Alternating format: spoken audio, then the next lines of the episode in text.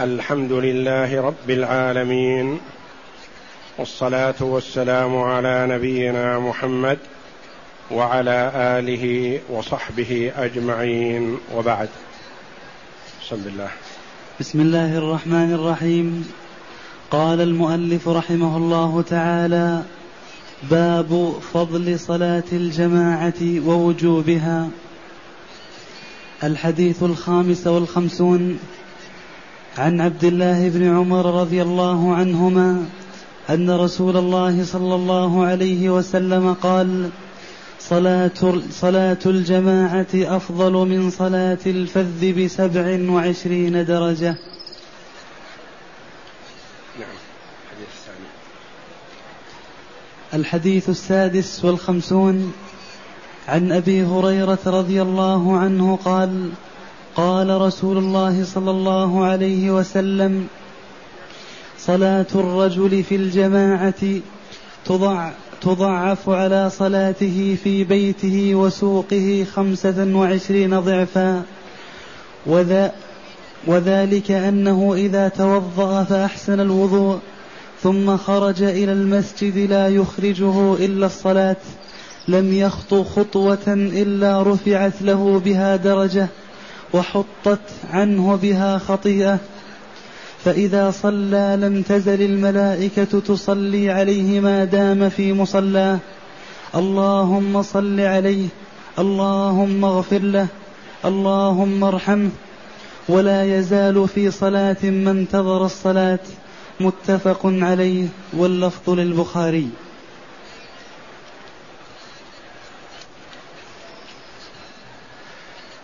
قول المؤلف رحمه الله تعالى باب فضل صلاة الجماعة ووجوبها.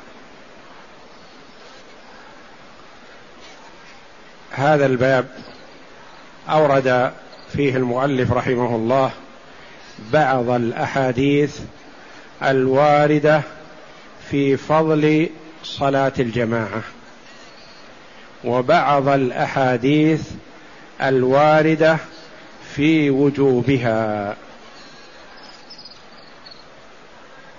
والعلماء رحمهم الله اختلفوا في هل هي واجبة أو شرط لصحة الصلاة أو مستحبة. ثلاثة أقوال للعلماء رحمهم الله. يرى بعضهم أنها شرط لصحة الصلاة. فلا تصح صلاة المرء منفردا وهو قادر على الجماعة. فيجب عليه أن يصلي جماعة فإذا تخلف عن صلاة الجماعة بغير عذر ما صحت صلاته. واستدل بأحاديث سيأتي بعضها إن شاء الله. القول الثاني أن الصلاه صلاة الجماعة واجبة. واجبة. والواجب هو ما أثيب فاعله وعوقب تاركه. وصلاة المنفرد صحيحة. قول ثالث لبعض العلماء رحمهم الله على أن صلاة الجماعة سنة مؤكدة فتصح من المنفرد إلا أنه يحرم الأجر والثواب العظيم الحاصل لمن أدرك الجماعة. وهذه كلها في غير المعذور. أما المعذور فقد ورد أحاديث في أن من عجز عن فعل شيء من الواجبات لمرض أو سفر ونحوهما فإن الله جل وعلا يكتب له ذلك كاملا بما في ذلك السنن والمستحبات. في قوله صلى الله عليه وسلم إذا مرض العبد أو سافر كتب له ما كان يعمل صحيحا مقيما. وصلاة الجماعة والمحافظة عليها وأداؤها في المساجد مع المسلمين ذلك من محاسن الدين الإسلامي. لأن في المحافظة على صلاة الجماعة فوائد عظيمة. تآلف المسلمين واجتماعهم وتفقد بعضهم أحوال بعض. ليزار المريض ويعانى المحتاج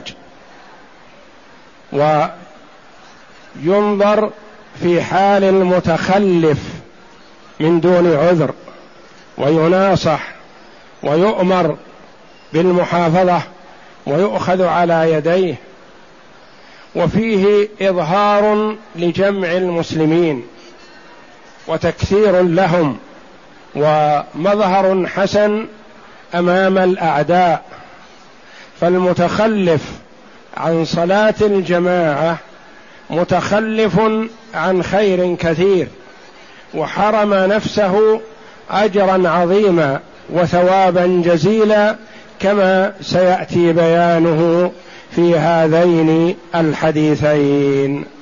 نعم. اقرأ. غريب الحديث الفذ بالفاء والذال المعجمة الفرد.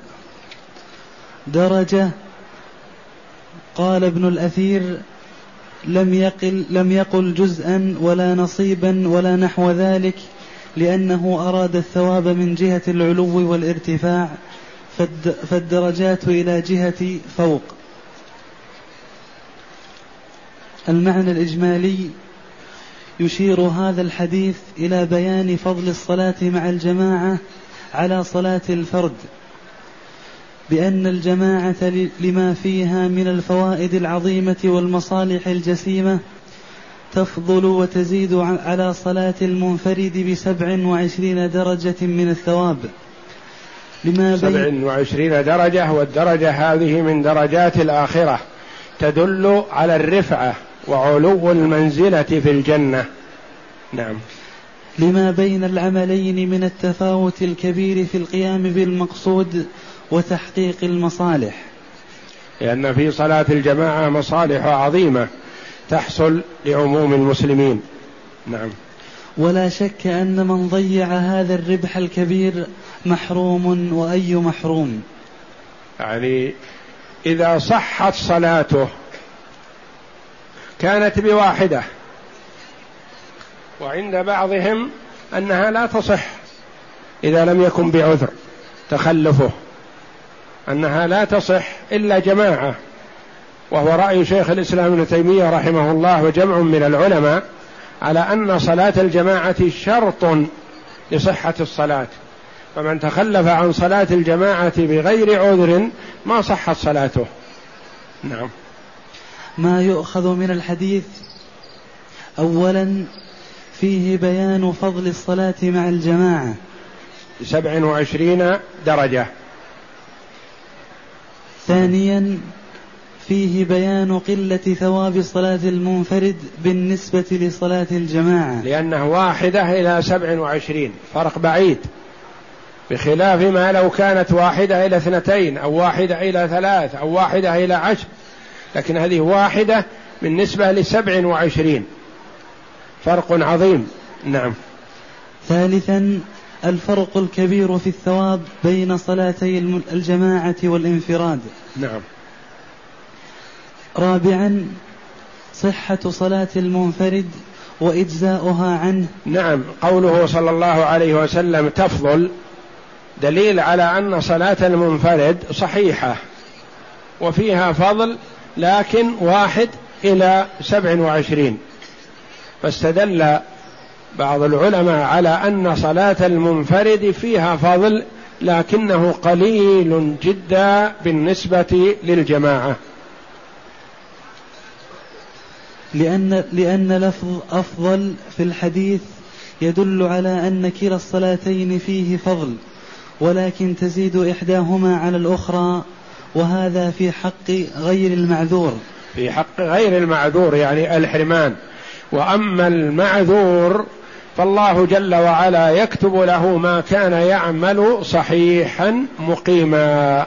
فمثلا مسافر ما يتمكن من صلاة الجماعة وحده مثلا.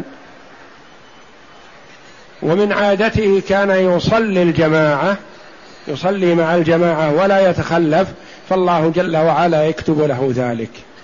وهذا يحث المسلم على أن يواظب على الأعمال الخيرية وقت قدرته وأن يغتنم ذلك. لأنه إذا تكاسل حال قدرته ثم ما استطاع حال كبره أو مرضه ما عنده شيء يكتب له. وإذا كان مواظبا على الأعمال الصالحة وقت شبابه ونشاطه ثم عجز بعد ذلك فالله جل وعلا بفضله وإحسانه يجري له ما كان يعمله حال قدرته.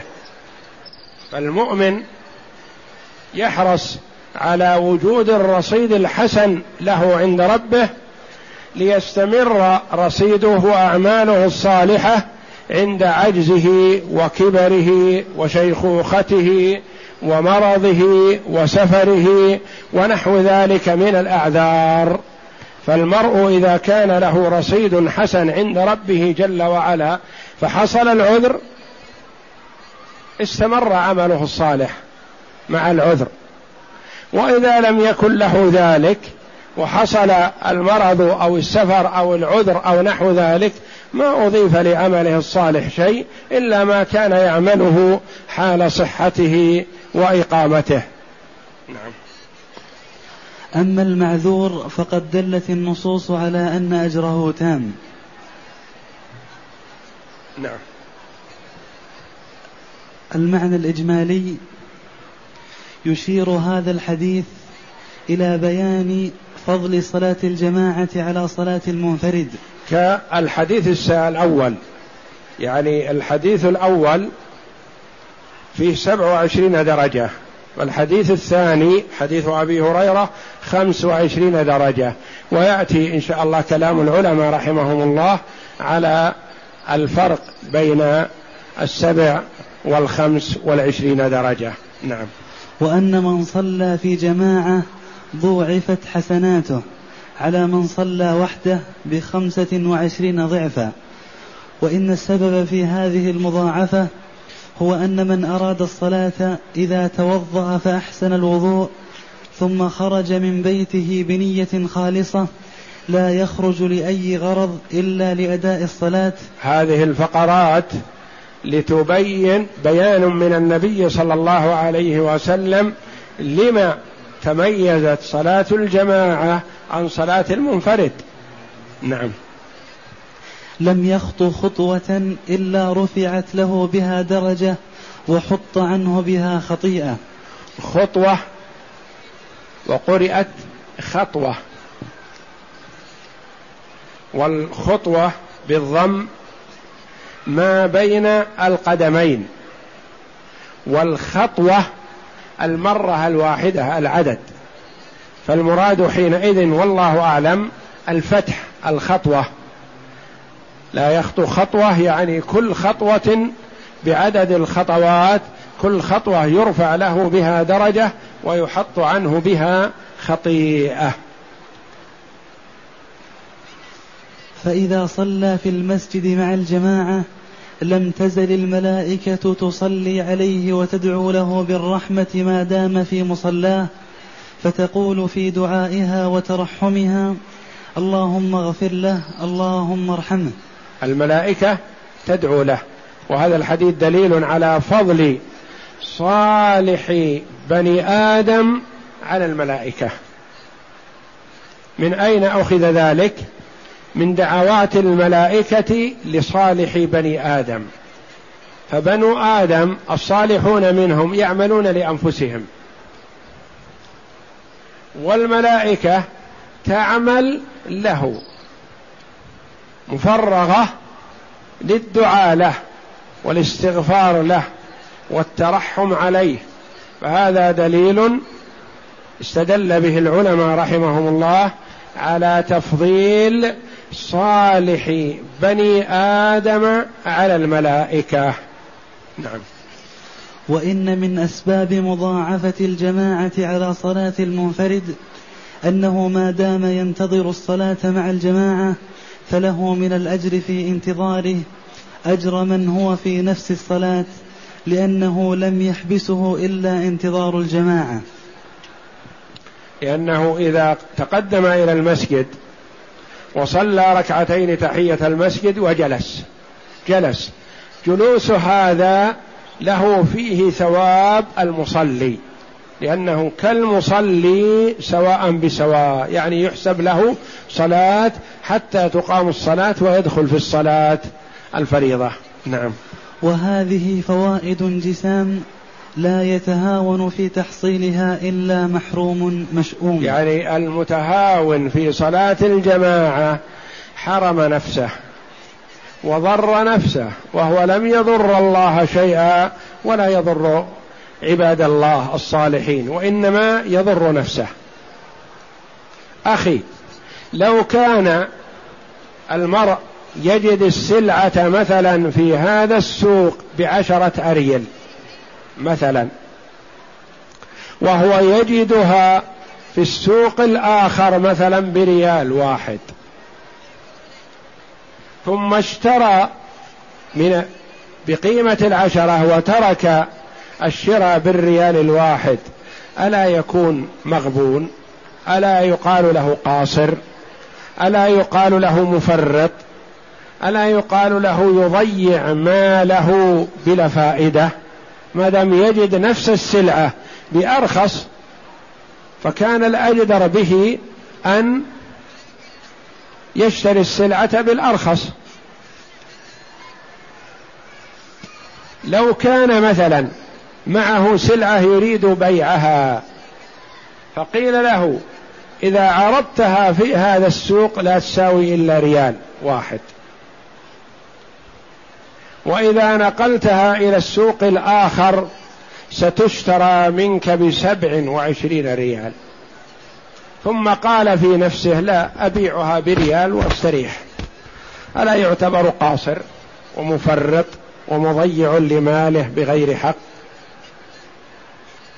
فما بالك بهذه الدرجات العظيمة؟ الثواب الجزيل من الله جل وعلا يضيعه. ينام أو يتساهل أو ينشغل بالحديث مع أهل أو مع صاحب. والحديث الآخر في خطواته إلى المسجد ووضوءه في بيته وخروجه دليل على أن هذا الثواب الجزيل مراعا به هذه الأمور. فلو صلى جماعة مثلا في بيته ما حصل على هذا الثواب. كما يظن بعض الناس أنه يدرك الجماعة إذا صلى مع آخر أو مع جماعة في بيته. ما يدرك هذا. لأن النبي صلى الله عليه وسلم رتب هذا الثواب العظيم على هذه الأمور وضوء على وضوئه في بيته. وعلى خروجه من بيته لا يخرج إلا للصلاة. وعلى خطواته من بيته إلى المسجد. وعلى دخوله المسجد. وعلى أدائه تحية المسجد وعلى جلوسه وانتظار الصلاة. كل هذه الأمور مراعاة لا تحصل لمن صلى في بيته ولو صلى جماعة.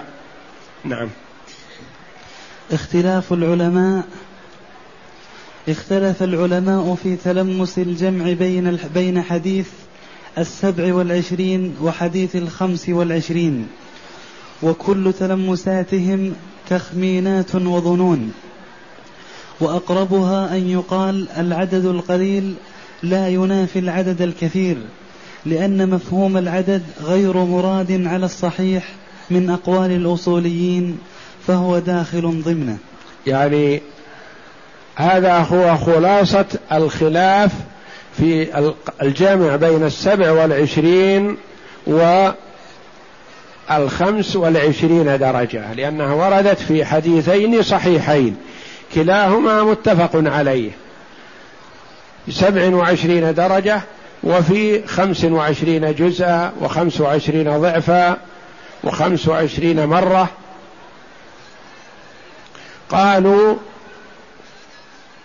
ذكر العدد غير مراد. يعني الاختلاف العدد. فيجوز أن يقال مثلا له خمس وعشرين ضعفا ولا ينافي أن يحصل على أكثر. ما ينافي؟ تقول مثلا على قول مثلا إن العدد لا يعتبر مفهوم العدد تقول مثلا جاءني سبعة رجال مثلا. أنت قلت لأخيك جاءني سبعة رجال. ألا يصح أن يكونوا عشرة؟ ألا يصح أن يكونوا عشرين؟ لكن ما أحببت أن تقول لصاحبك أو لأخيك جاءني عشرون رجلا وإنما قلت جاءني سبعة جاءني عشرة. فلذا قال جمهور العلماء اعتبار لا يعتبر مفهوم العدد. يعني تقول مثلا من يصلي جماعة له خمس وعشرون درجة. ألا يصح أن تزيد؟ بلى يصح. فقد يقال العدد الأدنى ولا يمنع من العدد الأكثر الذي هو السبع والعشرين. وبعض العلماء قال اختلاف الحديثين في السبع والخمس أن النبي صلى الله عليه وسلم قال بخمس وعشرين درجة ثم أخبره ربه جل وعلا أن ذلك أكثر بسبع وعشرين درجة فقال صلى الله عليه وسلم الحديث الآخر وهذا ينبني على أن قوله بسبع وعشرين درجة جاء بعد قوله بخمس وعشرين ضعفا. وبعضهم قال إن هذا يرجع إلى حال المرء. هذا له خمس وعشرون وذاك له سبع وعشرون لأن من حصل على سبع وعشرين كان أكثر خشوعا كان أكثر طمأنينة كان أكثر تأملا كان أكثر اخلاصا كان أكثر خطوات. كان أكثر اسباغا للوضوء. كان أكثر سكينة في ممشاه. ففضل بالسبع والعشرين درجة. نعم. وبعضهم قال إن الدرجة هذه من درجات درجة في الدنيا والأضعاف تكون في الآخرة. فأضعاف الآخرة وإن كانت خمس وعشرين فهي أعظم من الدرجات في الدنيا بسبع وعشرين. أقوال كثيرة للعلماء رحمهم الله ونؤمن بالحديثين الصحيحين لأن كلاهما كليهما متفق عليه. نعم. ما يؤخذ من الحديث اولا فضيلة صلاة الجماعة في المسجد ومضاعفتها وفضيلة الجماعة تحصل بأي عدد يصدق عليه معنى الجماعة؟ نعم لأن الجماعة تحصل بواحد إمام ومأموم تحصل الجماعة لكن كلما كثرت الجماعة فهي أفضل لأنه ثبت في الأحاديث في السنن وعند الإمام أحمد رحمه الله صلاة الرجل مع الرجل أزكى من صلاته وحده. وزكاته وصلاته مع الرجلين أزكى من صلاته مع الرجل وكلما كان أكثر فهو أعظم أو كما قال صلى الله عليه وسلم. فكلما كانت الجماعة أكثر فالصلاة معهم أفضل. وكلما كانت الخطوات أكثر التي يخطوها للمسجد فذلك أفضل. وكلما كان المسجد أقدم من المسجد الآخر فالصلاة في المسجد القديم أفضل لأنه أقدم في العبادة وآصل في الصلاة فيه في القرون والأيام الماضية. نعم. على ان على أن كثرة العدد أدعى لحصول الزيادة في الثواب وذلك لما رواه أصحاب السنن وأحمد من حديث أبي بن كعب مرفوعا. من أن صلاة الرجل مع الرجل أزكى من صلاته وحده وصلاته مع الرجلين أزكى من صلاته مع واحد. ثانيا النقص في صلاة المنفرد وتأخرها في الفضل عن صلاة الجماعة. لا شك أن الذي يحصل على فرد واحد والآخر يحصل على خمس وعشرين أن بينهما بون شاسع وفرق كبير. نعم. ثالثا أن الجماعة ليست شرطا للصلاة. نعم أن هذا من الأدلة على أن الجماعة ليست بشرط لأنها لو كانت شرط ما صح الصلاة المنفرد. فلا تفضل ولا يقال فيها فضل ولا واحد بالمئة. ولكن قوله أن لها فضل وتلك أفضل منها بخمس وعشرين دليل على صحة صلاة الفرد. نعم. فتجزئ من المنفرد على نقص كبير في ثوابها. رابعا أن كل هذا الفضل من رفع الدرجات وحط الخطايا واستغفار الملائكة مترتب على إحسان الوضوء والخروج من البيت إلى المسجد لقصد الصلاة بنية خالصة. ناظر لأنه مرتب على أمور. قال وذلك أنه إذا توضأ فأحسن الوضوء. فيؤخذ من هذا أن وضوء المرء في بيته وخروجه من بيته متوضئا أنه أحسن من خروجه من بيته بدون وضوء ليتوضأ في المسجد ونحو ذلك. فيتوضأ من بيته ويخرج لقصد الصلاة. ثم يستشعر في خطواته. فيقارب الخطى ويمشي بسكينة ووقار لأنه في صلاة. وإن أشغل نفسه بذكر الله والتسبيح والثناء على الله جل وعلا بما هو أهله أو بقراءة القرآن ونحو ذلك فذلك خير. إذا خرج من بيته واشتغل بذكر الله سبحان الله والحمد لله ولا إله إلا الله والله أكبر. أو قال سبحان الله وبحمده سبحان الله العظيم حتى يصل إلى المسجد فهو يجمع بين الخطوات الفاضلة وبين الكلمات الطيبة فسبحان الله والحمد لله تملأان أو تملأ ما بين السماء والأرض. وكلمة سبحان الله غراس في الجنة. وقول النبي صلى الله عليه وسلم لأن أقول سبحان الله والحمد لله ولا إله إلا الله والله أكبر خير أحب إلي مما طلعت عليه الشمس. يعني من كل ما في الدنيا. وقول النبي صلى الله عليه وسلم من قال لا إله إلا الله وحده لا شريك له له الملك وله الحمد وهو على كل شيء قدير. في يوم مائة مرة كانت عدل عشر رقاب. وكتب له مائة حسنة ومحيت عنه مائة سيئة وكانت حرزا له من الشيطان يومه ذلك. ولم يأت أحد بأفضل مما جاء به إلا رجل جاء بمثل ما جاء به أو زاد عليه أو كما قال صلى الله عليه وسلم. ومن قال سبحان الله وبحمده مئة مرة حطت خطاياه وإن كانت مثل زبد البحر. ثواب عظيم لا يعدله شيء في ذكر الله جل وعلا. والله جل وعلا يقول إن الصلاة تنهى عن الفحشاء والمنكر ولذكر الله أكبر أكبر من كل شيء.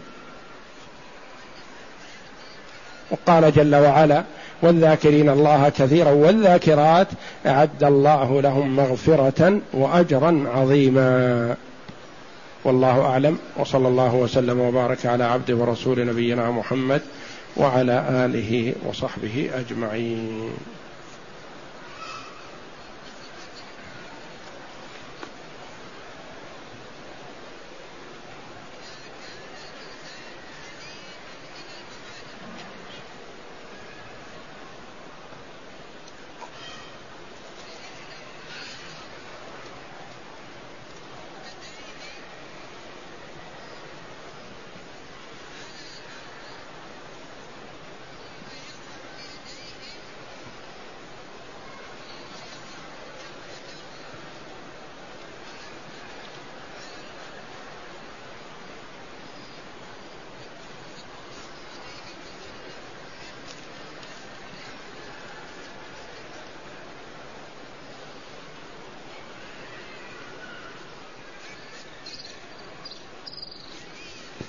يقول السائل نسيت صلاة الظهر ولم أتذكر إلا وأنا أصلي المغرب فماذا أفعل؟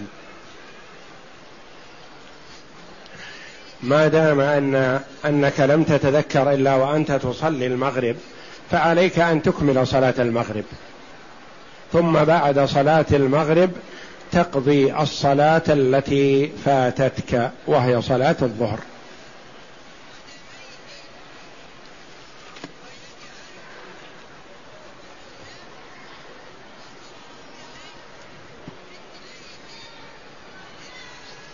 تقول السائلة امرأة نشزت من زوجها منذ فترة طويلة وحاول معها الزوج في إرجاعها, إرجاعها فلم ترجع وأقسمت أنها لا ترجع إليه ورفض هو أن يطلقها حتى مات الزوج والسؤال هل لها حتى وإن كانت ناشز فهي تستحق الميراث وعليها عدة الوفاة وهي أربعة أشهر وعشرة أيام إن لم تكن حامل.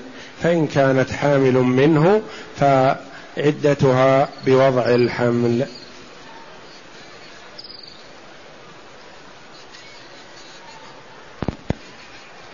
تقول السائلة امرأة تريد العمرة ولها أربع بنات ولكن ليس لها محرم سوى ابن أختها فهل يكفي محرما للبنات؟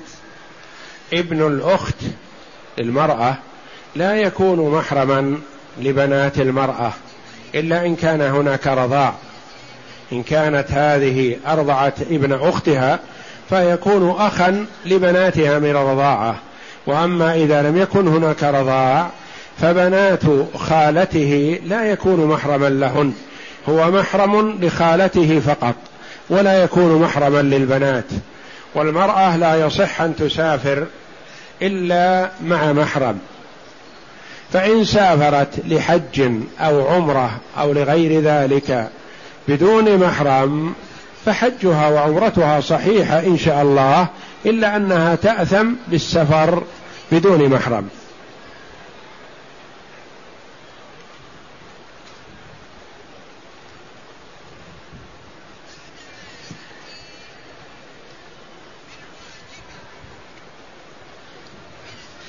يقول السائل هل يجوز للمحرم عند التحلل أن يقص أو يحلق شعره بنفسه؟ الجواب نعم له ذلك. إذا طاف وسعى وأراد أن يتحلل فهو يقصر لنفسه أو يقصر له غيره أو يحلق لنفسه أو يحلق رأسه غيره. يجوز له ذلك.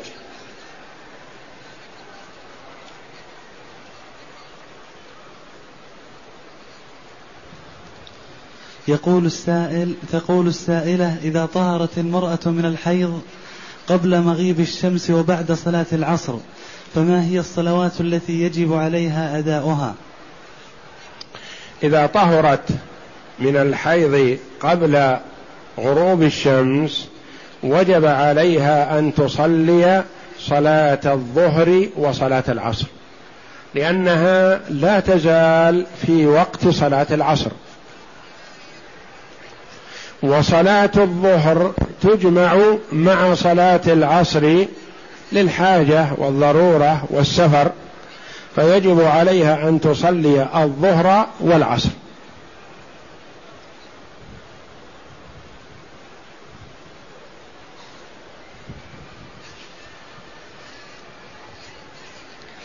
يقول السائل هل لكل طواف ركعتين مثل الطواف حول البيت دون حج أو عمرة؟ نعم يستحب لكل طواف أن يصلي ركعتين استحبابا لا وجوبا. فلو طاف ولم يصلي ركعتين فطوافه صحيح. وله أن يصلي الركعتين خلف المقام أو في أي مكان من المسجد الحرام أو في البيت أو في الطريق إن كان مسافرا لا حرج عليه. وقد روي أن عمر بن الخطاب رضي الله عنه وأرضاه طاف للوداع وخرج وصلى ركعتي الطواف بذي طوى يعني بعدما سافر.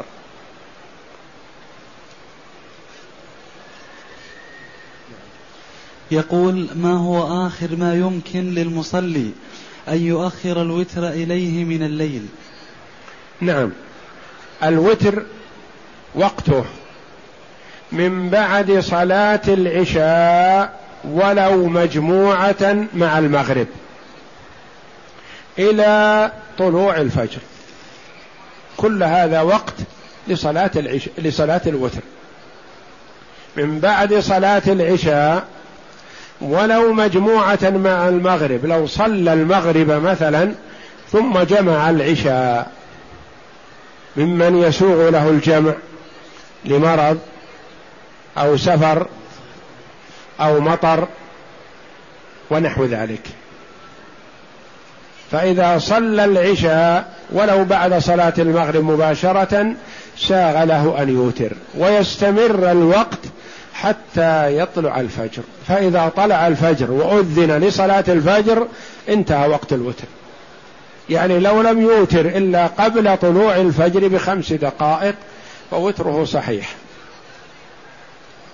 أو دخل في وتره قبل أذان الفجر بقليل صح. ومن كل الليل أوتر النبي صلى الله عليه وسلم. أوتر من أوله وأوتر من آخره وأوتر من أوسطه وانتهى وتره إلى السحر. يعني أفضل وقت السحر. والنبي صلى الله عليه وسلم أوصى أبا هريرة وأبا ذر رضي الله عنهما بأن يوترا قبل أن يناما. ووصيته صلى الله عليه وسلم لفرد من أفراد الصحابة وصية للأمة قاطبة. وهو عليه الصلاة والسلام كان وتره آخر الليل. فلذا نقول من يثق من نفسه القيام آخر الليل فوتره آخر الليل أفضل. ومن يخشى الا يقوم من آخر الليل فيوتر من أول الليل. لأن أبا هريرة وأبا ذر رضي الله عنهما كانا يتأخران في النوم الليل يدرسان ويذاكران حديث رسول الله صلى الله عليه وسلم. يسمعان من النبي صلى الله عليه وسلم الحديث نهارا ثم يستذكرانه ليلا. فأوصاهما النبي صلى الله عليه وسلم بأن يوترا قبل أن يناما. فنقول من كان يتأخر في نوم في نومه ويخشى الا يقوم فالنبي صلى الله عليه وسلم أوصاه بأن يوتر قبل أن ينام. ومن كان يثق من نفسه القيام فوتره آخر الليل أفضل. ثم إذا صلى المرء أول الليل ونام وأوتر قبل أن ينام ثم من الله عليه بالقيام آخر الليل قام قبل الفجر.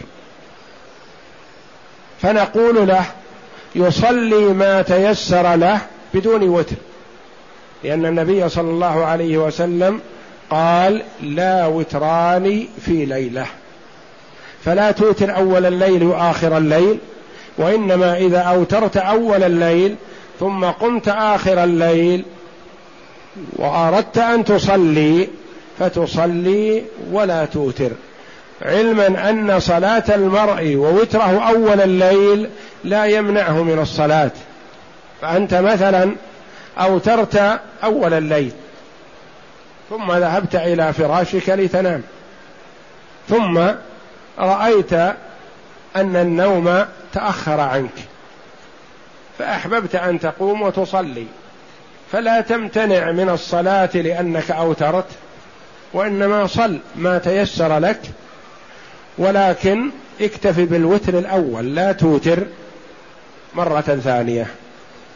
أو أنك أوترت أول الليل ثم نمت ثم من الله عليك بالقيام قبل الفجر بساعة أو بنصف ساعة. فلا تحرم نفسك الفضل وتقول إنني أوترت. قم فصل بدون وتر. وترك الأول يكفيك.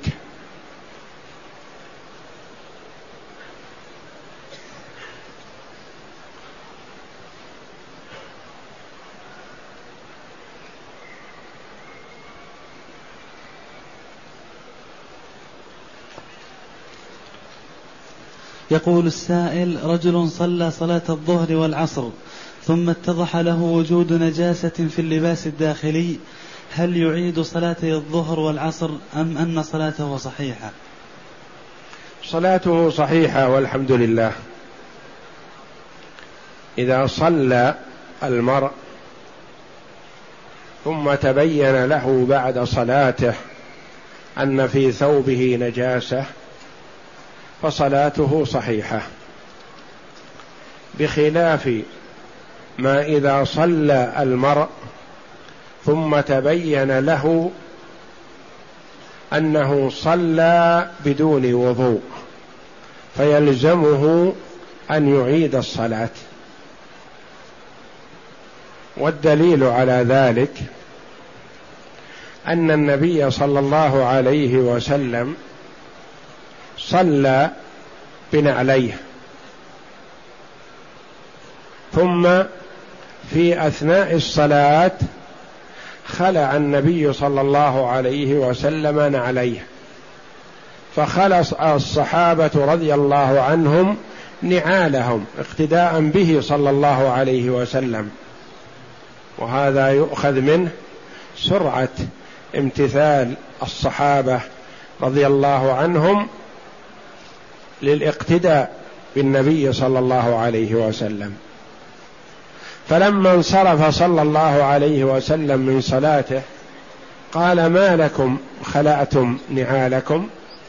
قالوا يا رسول الله رأيناك خلعتنا عليك فخلعنا فقال إن جبريل أتاني فأخبرني بأن فيهما أذى فخلعتهما فإذا جاء أحدكم إلى المسجد فلينظر في نعليه وليمسح إحداهما بالأخرى وليصلي فيهما أو كما قال صلى الله عليه وسلم.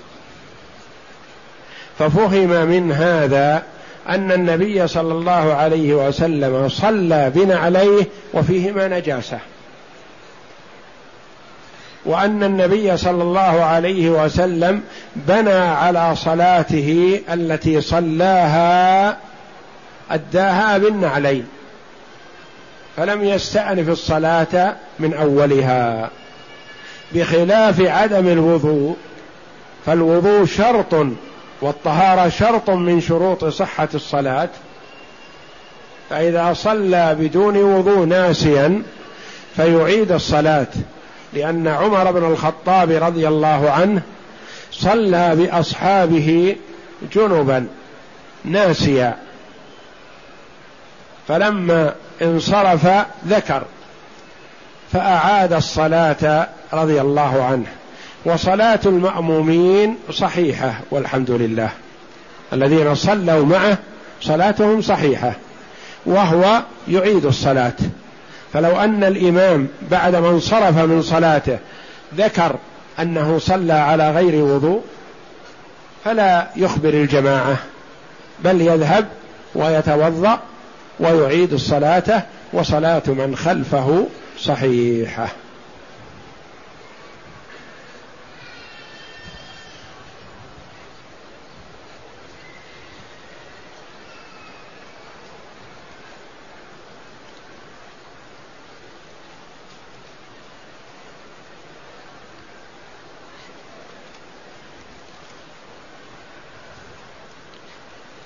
يقول السائل ما حكم نذر المعصية وما كفارته؟ نذر المعصية لا يجوز الوفاء به بل يحرم على المرء أن يفي بنذره.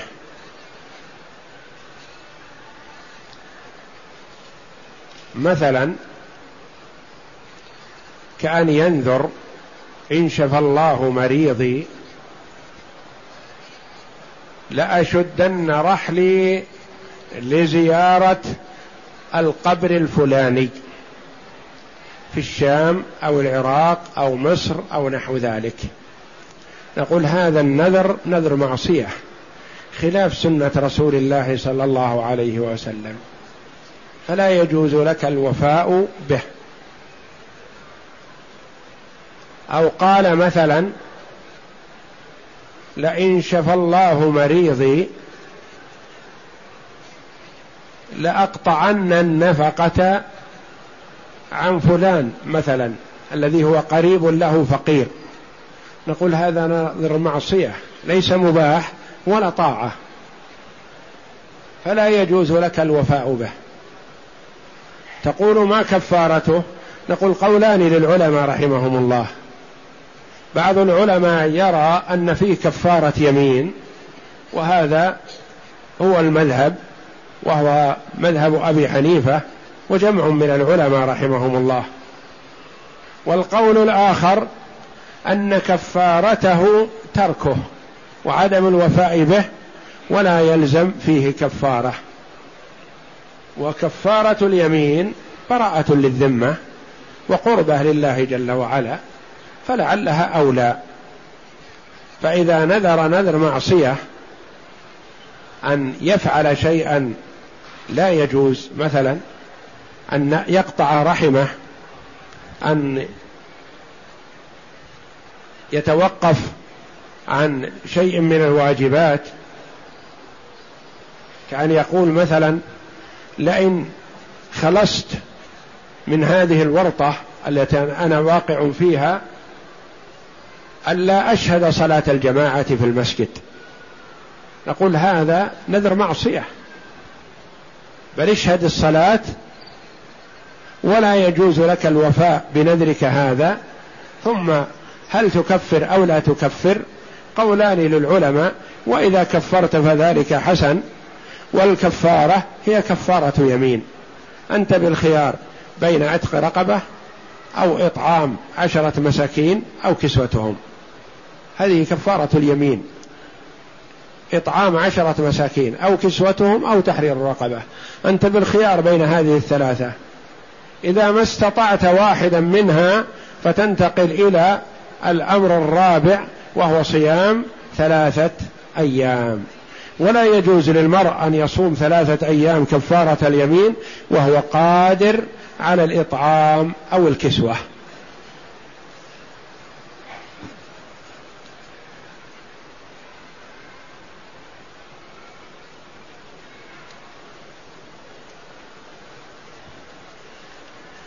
يقول السائل إذا كان المسجد داخل الحرم والبيت خارج الحرم فهل صلاة السنة الراتبة أفضل في البيت أم المسجد؟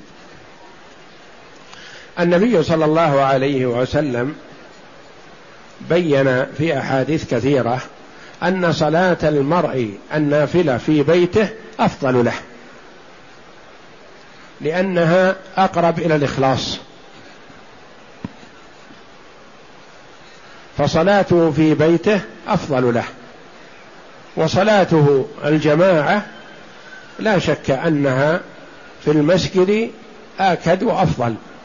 فإذا وجد مسجدان مثلا مسجد في الحل ومسجد في الحرم وأمكن أن يصلي في المسجد الذي في الحرم فذلك أفضل.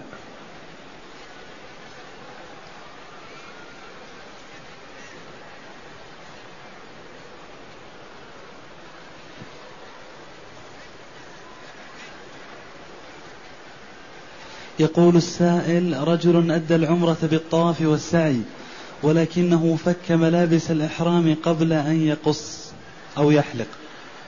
ما دام فعل ذلك جهلا أو نسيانا فلا شيء عليه إذا كان قصر بالفعل أو حلق. إذا كان بعدما ذكر قصر أو حلق فلا شيء عليه.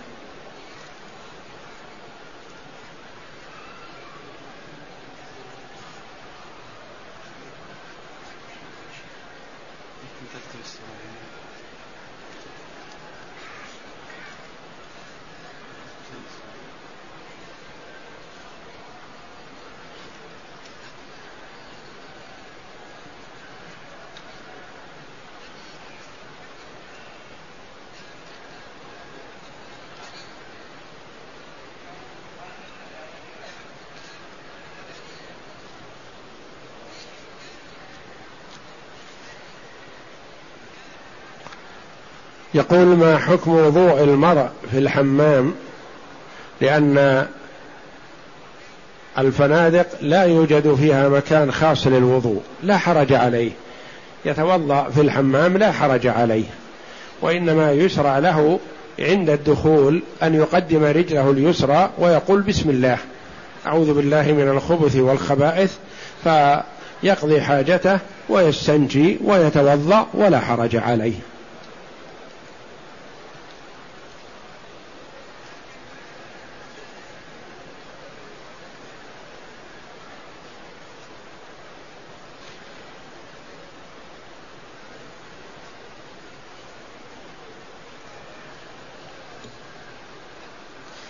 تقول السائلة هناك امرأة حامل في الشهر الرابع وبعد أن عملت أشعة صوتية قالت لها الطبيبة أن الجنين ميت فهل آخذ بقولها علما أنه لا يوجد بمقدمات كالآلام ودم وغيره؟ فما حكم إسقاط الجنين؟ لا لا يجوز للمرأة أن تسقط الجنين. لا يجوز لها أن تسقطه. وإنما تصبر وتحتسب حتى تتأكد من ذلك. فإن قرر طبيبان مسلمان ثقتان بأن بقاء الجنين في بطن أمه ضرر أو يسبب الموت للأم فحينئذ يؤخذ بقول الطبيبين المسلمين الثقتين. وأما مجرد امرأة تقول لها إن جنينك ميت أو نحو ذلك فهلمي إلى أسقاطه فلا يجوز له أن تفعل ذلك لأنه لا يجوز للمرأة أن تسقط ما في بطنها. قال بعض العلماء يجوز إسقاط الجنين قبل أربعين يوما بدواء مباح. بعضهم يرى قبل أربعين يوم لأنه ما انتقل من طور إلى طور. لأنه لا يزال في حال نطفة قبل أن يكون علقة ولا مضغة. وأما من مضى له أربعة أشهر فهو إذا مضى له أربعة أشهر نفخت فيه الروح. فلا يجوز إسقاطه إلا إذا قرر طبيبان مسلمان ثقتان بأن بقاء الجنين في بطن أمه يسبب الهلاك للأم فحينئذ المحافظة على نفس موجودة حية أولى من المحافظة على شيء غيب لا يدرى عنه.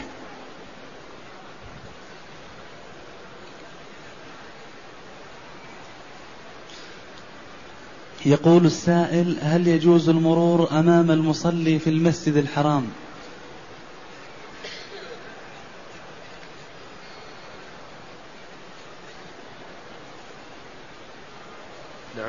يقول هل يجوز المرور أمام المصلي في المسجد الحرام؟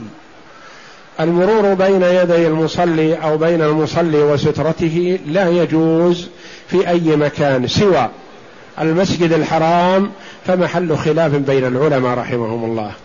بعض العلماء يرى أنه يجوز المرور بين يدي المصلي في المسجد الحرام. قالوا لأنه ثبت أن النبي صلى الله عليه وسلم كان يصلي وكان الطائفون يمرون بين يديه فلم يكن يمنعهم صلى الله عليه وسلم. ولكثرة الزحام وكثرة الناس. وبعض العلماء يرى أنه لا يجوز مطلقا. والأولى للإنسان أن يتحاشى المرور بين يدي المصلي حتى يجد المرور ضرورة فإذا وجد ذلك ضرورة فلا حرج عليه أن يمر حينئذ.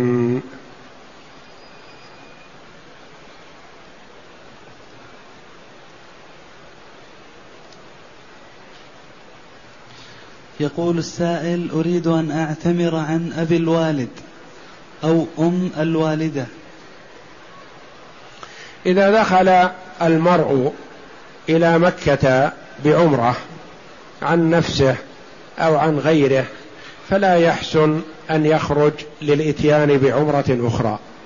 يكتفي بما دخل به فإن سافر إلى مكان قريب أو بعيد ورغب العودة إلى مكة فليعد إليها بعمرة عن نفسه أو عن من شاء. فمثلا دخل مكة بعمرة لا يخرج إلى التنعيم ولا إلى غيره للإتيان بعمرة أخرى. فإن ذهب إلى جدة لحاجة أو للطائف أو للمدينة أو لغيرها ورغب العودة إلى مكة فليعد إليها بعمرة عن نفسه أو عن من شاء من أقاربه. وإذا كان والداه كلاهما لم يعتمر فيبدأ بالوالدة. وإن كان أحدهما قد اعتمر والآخر لم يعتمر فليبدأ بمن لم يعتمر.